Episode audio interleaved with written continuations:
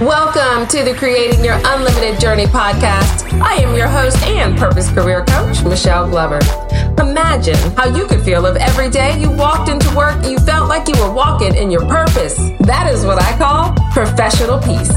Join me as I talk with leaders and they share their authentic journeys of purpose discovery and how they found professional peace in corporate America. Your journey to a purposeful career transformation starts now.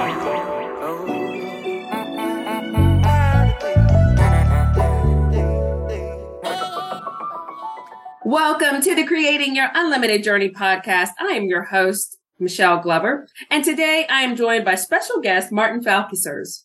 Martin is a senior director with Capgemini Invent's, workforce and organization practice in North America. He's an accomplished business consultant and seasoned people leader with more than 15 years of extensive experience in strategizing and implementing cutting edge change solutions and employee engagement, leadership development, and learning and development. He has a proven track record of transforming corporate organizations and culture in the military, scientific, and industrial sectors in Europe and the US. A friend of mine introduced me to Martin a few years ago. And during our meet and greet conversation, we both discovered we're passionate about people, purpose, and leadership. During this episode, you are going to learn how to release the expectations that people put on you when you're discovering your purpose and you will learn tips and how to lead with purpose. So with that being said, get ready for a dynamic conversation. Get your pen and pad ready to take notes and enjoy the show. Welcome to this episode of the Creating Your Unlimited Journey podcast.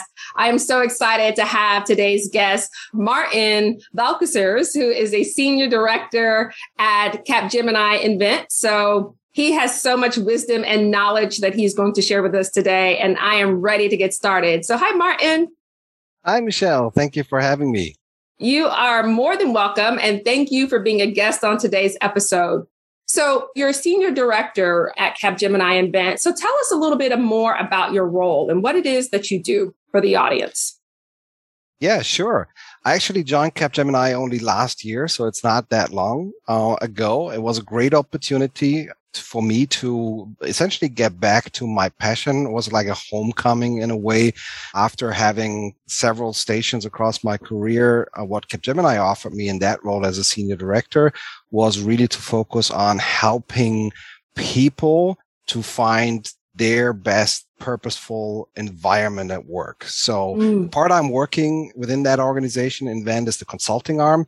And then within consulting, the workforce and organization team I'm part of, we are really focusing on helping our clients enable their organizations, their environment for their employees to get the future they want. That's the kind of slogan we use. But what it really means is reinvent work. Think about what is the best environment, particularly now with all the change that happened, yeah. uh, accelerated through the pandemic over the last two years, and find the right balance of the people within that equation embedded in obviously operating models, processes, and then supported by technology. And the buzzwords around this are about employee experience, purposeful work. So really finding that new space and define it so that people can flourish. Right. And so now you all see why he is a guest on today's show because he is a expert. I would say we're going to co-host this show together. But Martin, when we talk about your own journey of purpose discovery and, and how you got to where you are, can you tell us more about your own professional journey to purpose discovery? Yeah, it was definitely a journey and it's ongoing. uh, right, uh, right. That's that, the key. It is not a one and done. Like I figured it out. I love exactly. it. Exactly. Yeah, I totally understand why you branded yourself as unlimited journey because that's what it is. And while it is a journey, uh, I would describe it in my case as a as a journey that had a lot to do with learning skills, but also unlearning. Mm-hmm. And when I say unlearning and learning, it's actually broader than just learning skills in terms of acquiring knowledge, uh, methodologies, approaches, tools.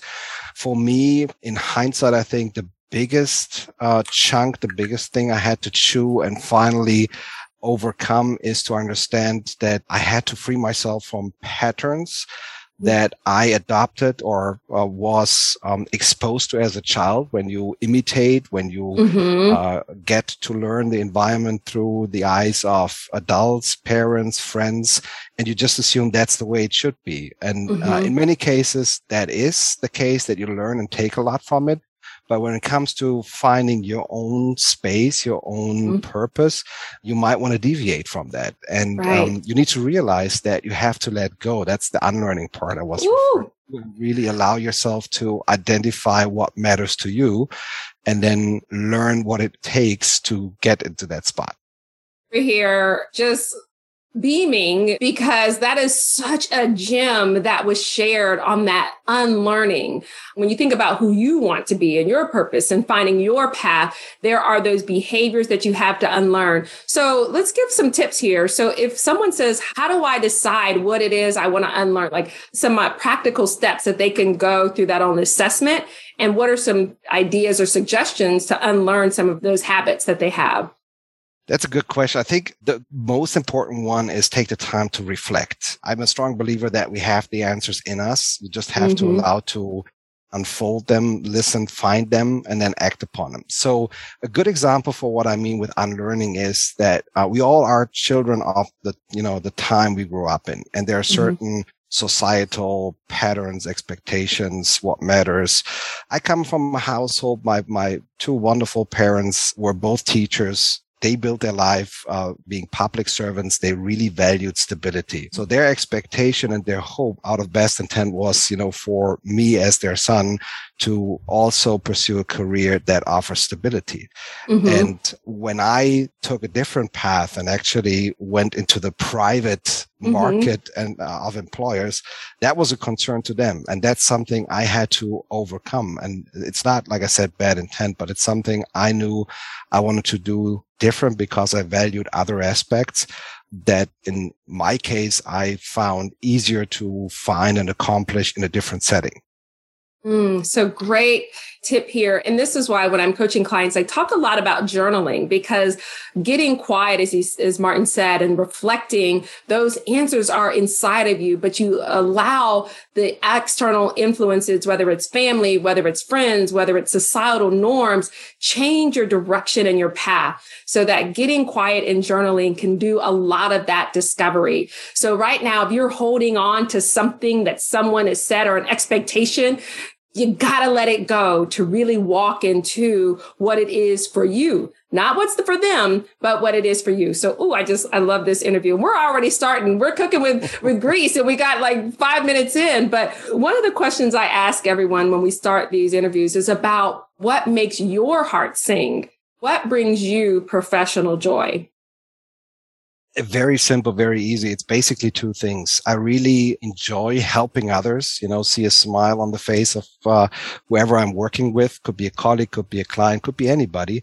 I really also take pride in uh, having the opportunity to assist and help people grow through their career. That's a part mm-hmm. I really enjoyed in all the functions I had. And a little selfishly, the second part is, you know, also getting appreciation for it. So mm-hmm. that smile, making someone else happy is also kind of a form of payment for me because it makes me happy. So that appreciation is something that fuels me and gives me back energy.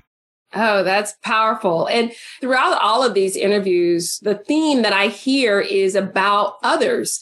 So no one is, has said so far, and you know, we've got another half of season to go to say it's all about me, but really where we find our joy is through serving others. So if you're thinking your purpose is about you, I can tell you now, you got to rethink that because it is it is never about just you. So great great nugget there. You talk about your own leadership journey. Your senior director role now. I know, you know, manager, leader. Tell us about your own leadership journey and where were some opportunities where you were able to help someone in their journey of purpose and figuring out their career? Well, let me start with answering that last part. Mm-hmm. Everywhere in every uh, chapter of my journey, you have these opportunities and they just happen. You don't have to always create them.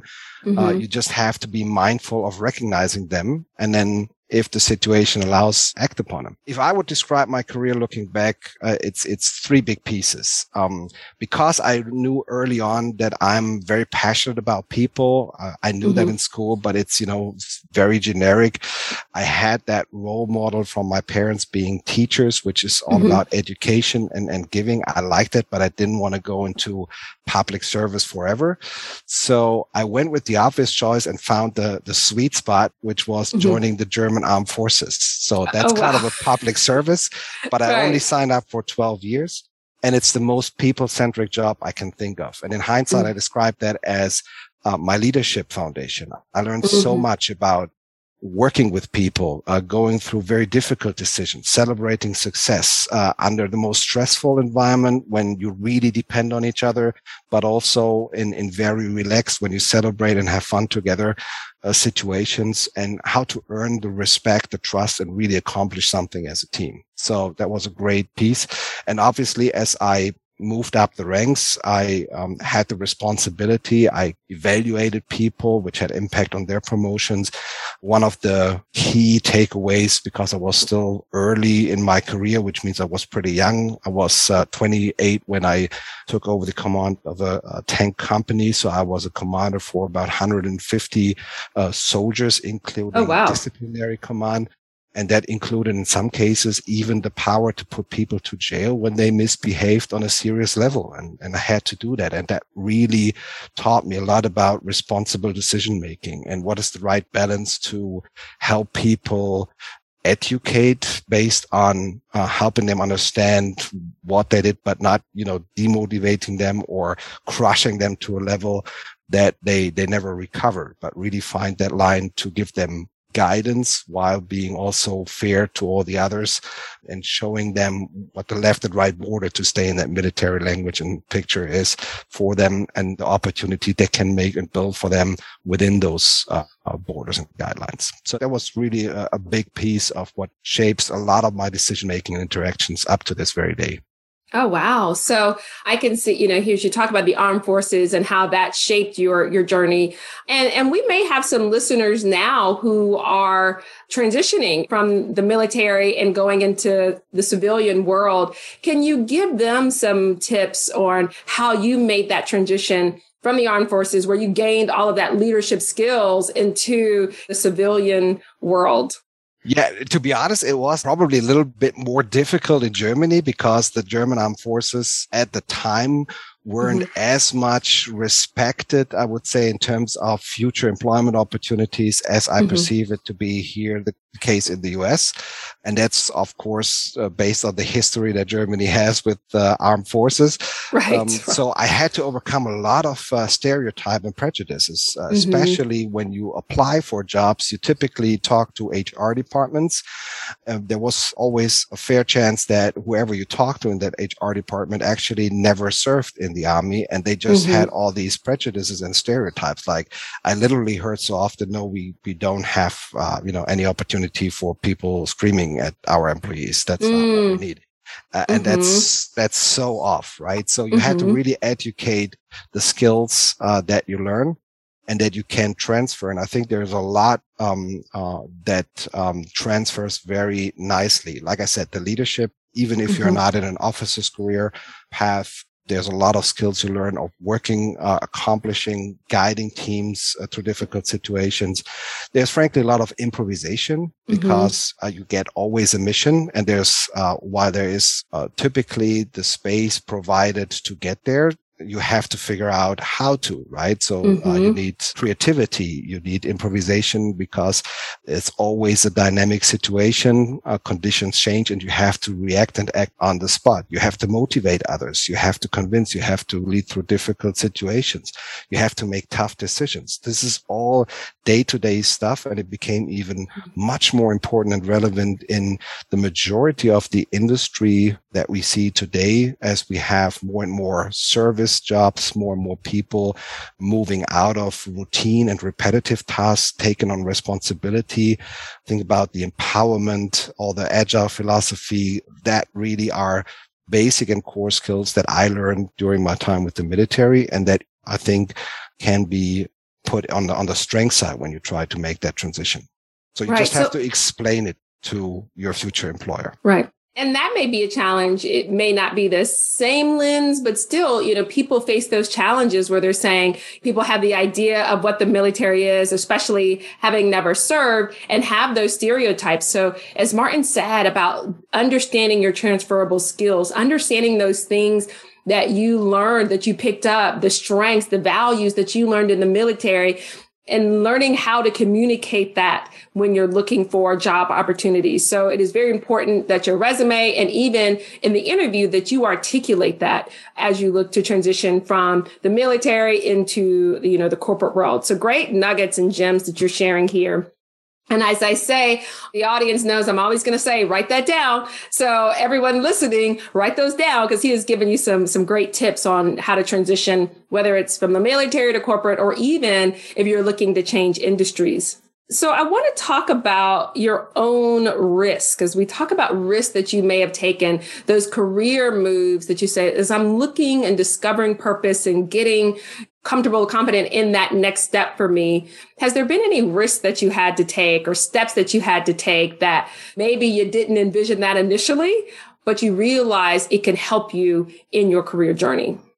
Yeah, absolutely. Two examples coming to mind. So when I made the transition out of the military into the corporate world, I uh, choose to accept an offer from a medium sized company, uh, about thousand employees. So much, much smaller that had a history of being founded as publicly owned, almost like a think tank, scientific mm-hmm. research institution, then got privatized 20 years before I joined it. And worked on capabilities development. We call it concept development and experimentation at the time.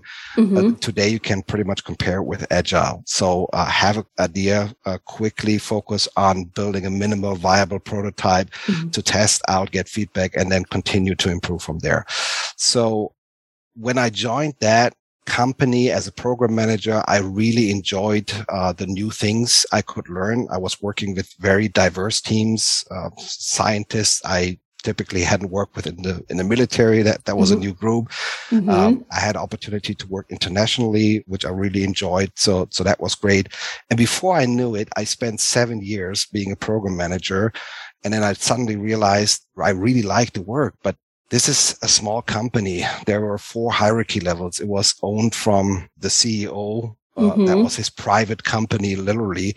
So there was not really place to grow. And at that time, I decided to make a step. Although I was very happy where I was and I was good at my job, I decided to start informing my network that I was open for other opportunities. Mm-hmm. And then I got mm-hmm. the opportunity to interview with Siemens big multinational conglomerate and they had a corporate uh, position.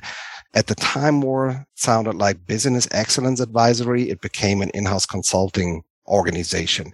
So technically i wasn't a consultant. I had leadership experience and i had yeah capability development which was process and activity based so people which is close to consulting and i felt it's close enough. So i made that jump and just uh, with confidence said, I can, I can do this job. And then I was thrown into a completely different environment. My first project with Siemens was about high speed train homologation processes, an area which I knew nothing about, but I, okay, I me figured, either. Cause I'm like, wait, what? yeah, yeah. but that's, that's the beauty of consulting. You don't have to be an expert on all the topics because the organization has a lot of expertise. And my role was more quickly analyzing the situation where our bottlenecks, where are roadblocks, and how do we build that path to make it happen? And um, that's a contribution I was able to provide, but I, I, wasn't aware that I could do that. I just assumed and, and ran with it. So that was Ooh. a risk I took, and um, luckily it turned out pretty well.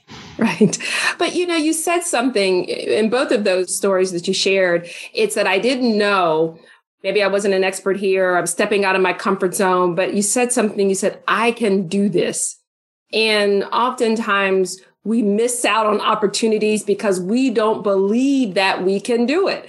And so you're negating all of that you've learned and developed by not having confidence in your own skills and abilities. So we may not have all of the pieces to the pie, but if you believe I can do this, like my background, my education, my willingness to learn, my grit, to push forward, then you can go for those stretch assignments that maybe you're not comfortable about. So comfortable going to. So great nugget in a gym is just believing in your abilities. As I share, uh, with clients, God has gifted you so many gifts and talents, but if you don't leverage them, you're missing blessings that could be on the other side of that door. So I just love it. Martin, one of the things you talk about a lot that I just love, and I want the, the audience to hear this, you talk about the art of leadership. Can you tell us more? I just love hearing him share this because this is truly a, a, nugget when we talk about leadership. Can you tell us more about that? What does it mean? And Yes, happy to. I, I kind of picked that up because when I was trained as an officer, the task of guiding troops on the battlefield was often referred to as an art. Mm-hmm. And it is an art to a certain extent, but there's also a lot of technical skills that you can learn.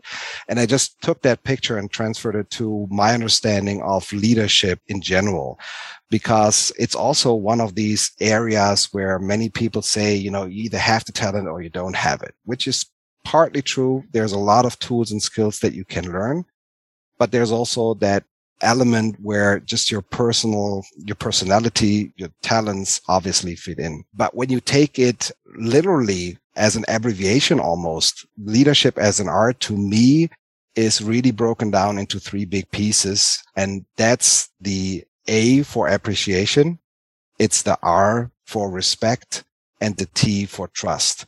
If you just take these three ingredients. There's always more you can do.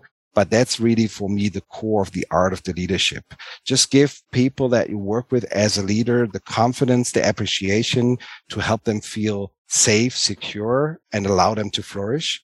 Treat everybody with respect. I made that experience so many times over people you meet, even when you think you know them, you never know the whole story. And mm-hmm. there, yeah. there is no high, there is no low. Everybody deserves respect. And so many people amaze me with what their life story was. So just give that upfront and maintain that. And the same is true for trust. My experience is with very few exceptions, never underestimate anybody. Typically people want to give their best. Just mm-hmm. trust them and you will be amazed and surprised how people pay you back in beautiful ways when you trust them and treat them with respect and appreciation. Awesome. So you heard it here. Write that down because those were just great words as you're looking at some either are leaders that you can kind of do your own litmus check, your leadership skills and development, and those who are interested in leadership. You know, those were some great words of wisdom that you can apply to develop as you move to the next level and begin leadership opportunities. So, kind of going on that same path here, I want to talk about your legacy. When we think about the legacy of Martin, what legacy do you want to leave behind? You know, legacy is such a big word. I know I'm not the youngest anymore, but I feel too young to think about every day about my legacy in mm-hmm. that term. For me, I would just be happy if the people I work with, I encounter, that they remember me with a smile on their face. It's as simple as that, right? In the end, I, I work for many different companies with many different teams. What, what remains are the personal relationships. So my focus, my legacy is to really leave an impact on the people I work with and ideally, obviously in a, in a good way. So if they remember me with a smile, I'm, I'm happy. That's, that's the perfect legacy for me. Awesome. I love it. And every time I interact with Martin, I'm all, I always have a smile on my face. So I can tell you right now, check, you're on the right awesome. path. You're on the right path. and kind of going in that same line, I'm always asking people, what is your why? You know, why do you do what you do? Why do you get up and go to work in the morning? What's that thread that keeps you going when we think about, you know, your career? What's your why? Yeah, I think I already gave it away, but uh, I, I recently, because I'm a people person, I mm-hmm. recently heard a story that really resonated with me that kind of summarizes my why in one word. And that word is uh, Savubona. I probably mispronounced that because it's a South African word. It's actually from the Zulu tribe. Mm-hmm. And what it uh, means, it's a greeting is I see you. Um, mm. That's the literally the meaning of it, the translation, but it actually has a, a, broader, much deeper sense. And that is, I see the whole of you uh, with all your experience, your passions, your pain, your strengths, your weaknesses, and also the future. So it's really telling a person that this person is valuable to you and you are invested in that and in that person's future and well-being. So that had a really nice ring to me. So Savubona is kind of my why that makes me get up in the morning and be optimistic about who I can see that day. Wow, that just, I mean, seriously, like touched my heart. I love that word. So beautiful why. And again, just really just gave me chills to hear that. So I'm sure that just gets you up early, ready to tackle the day when you're having that mindset. And for the audience, you know, knowing your why, why do you wake up in the morning? If you say, Michelle, I wake up to go to work in the morning with an expectation of a paycheck, I can tell you, you are missing the beauty of how work can align to your purpose in life. And so I encourage you all to find that why that generates you, that motivates you to get up and work every day. Because again, we're at work a third of our lives. But imagine what that third can be if you felt like it was a part of your why. So uh, I appreciate that. And as we close and everyone, I always ask for hashtags because, you know, that's the end thing. And I think next season I may do something different, but I like to close it out with a hashtag. So what would you title, you give a hashtag to your own career journey and discovering your purpose at work? So I'm a Gemini and I make the claim I need two hashtags. I thought okay. about it. I, I, couldn't decide on one, so I came out with two. Okay. And it kind of summarizes what we just discussed also. Uh, the first one I would like to use is hashtag dare to be yourself. That's the whole journey thing. Reflect, create the self awareness, find out who you are and go for it. Dare to be yourself. The second one, and that's equally important to me, is enjoy the ride. Have mm. fun smile, laugh a lot. Make sure that you're not chasing others' expectations, but make sure that you really get back energy from what you do. And the best way to check on that is if you're enjoying the ride, then you know you're on the right track.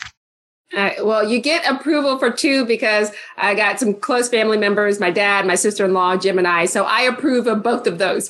Uh, but great nuggets, great hashtags for, for the audience. And as we close out, I always want to give people an opportunity to hear some advice, just words of wisdom for that person who is like, I'm coming into work. I don't really feel purpose in what I'm doing. I just need some advice to help me on my own career journey.